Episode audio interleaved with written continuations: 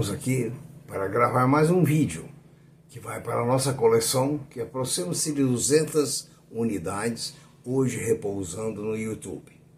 Esses vídeos deverão sempre serem revistos porque, embora algumas notícias fiquem fora de, de foco, mas as verdades econômicas e financeiras permanecem constantes em qualquer que seja o momento.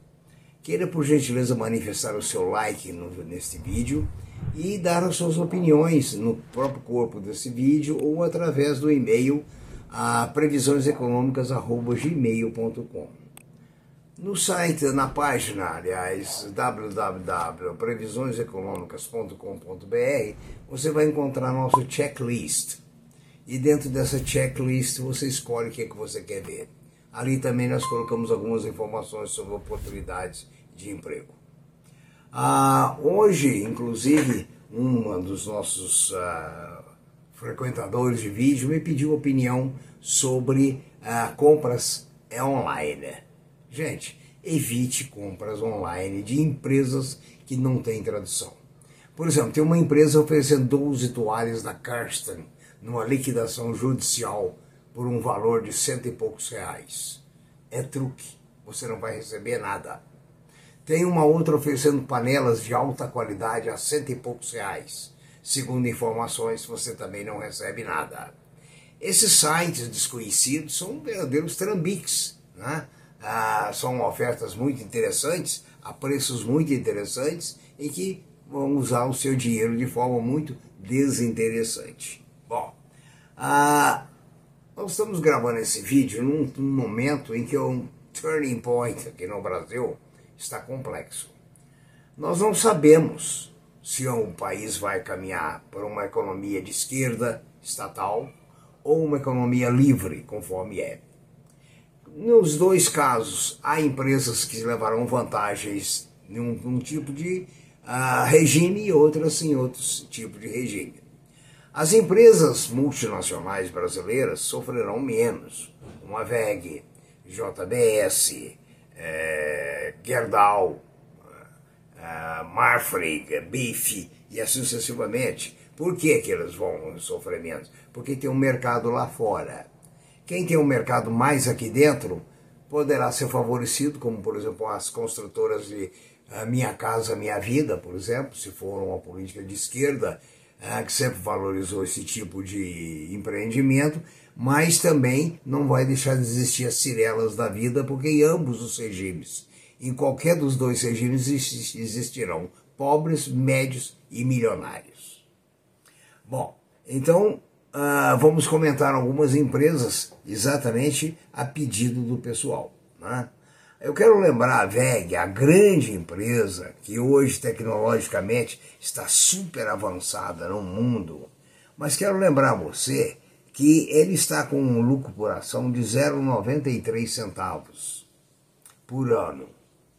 Isso indica que você, para recuperar o capital, que hoje ela está em torno de 37, 38 reais, você vai levar o quê? Você vai levar tranquilamente 40 meses para recuperar o seu capital, mantendo o lucro constante. É preciso prestar muita atenção, porque tem empresas que não elevam a nossa emoção de forma substancial, mas diminui a nossa remuneração também de forma substancial. Tá? O Bradesco espera agora um, dobrar de crescimento, dobrar o seu crescimento, porque ele agora ah, tornou-se o Bradesco norte com a associação com o Banco Norte-Americano, aliás, a associação ele comprou esse banco. Então, a nova proposta, proposta é o Bradesco Bank. Muita gente espera que com isso ela vá, o Bradesco vá crescer muito no mercado internacional. Espero que sim, né? E espero que com isso traga bons lucros para os acionistas, né? A Ser Educacional, uma das empresas que tem sofrido muito, assim como a Cognita, a Cruzeiro do Sul e outros, tem sofrido muito porque o poder aquisitivo do povo diminuiu muito e a ausência do FIES e outras formas de financiamento para o aluno no Brasil entraram em declínio. Com isso, essas empresas também entraram em declínio, apesar de serem altamente compensadas com o ensino à distância, cujo custo é muito baixo para as, as educacionais, né? e, mas mesmo assim elas têm tido dificuldade de é, caminhar dentro desse mercado.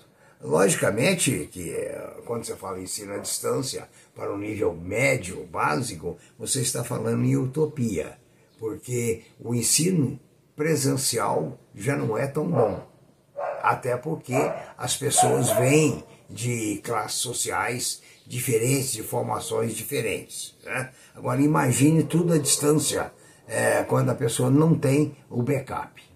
Os acionistas do IRB, Instituto de Resseguros do Brasil, levaram mais uma vez tinta nesse último trimestre. O prejuízo foi muito grande, aumentou 91,84%. Ah, o IRB, conforme você lembra, foi um, um papel que valia para 40 reais, hoje não vale um real, né? mas foi uma questão de gestão muito mal feita. Né? Não sei se ele vai superar, se vai ressuscitar. Né? Um destaque muito grande no, mercado é a Cosan.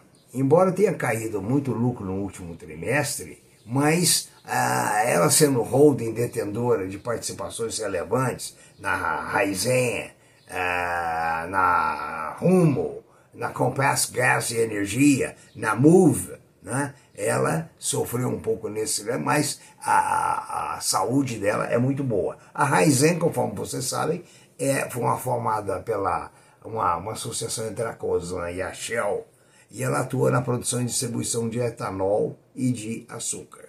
O etanol não teve dando um lucro muito bom, mas o açúcar sim deu um lucro muito bom no último período, no último trimestre ou no último semestre. Né?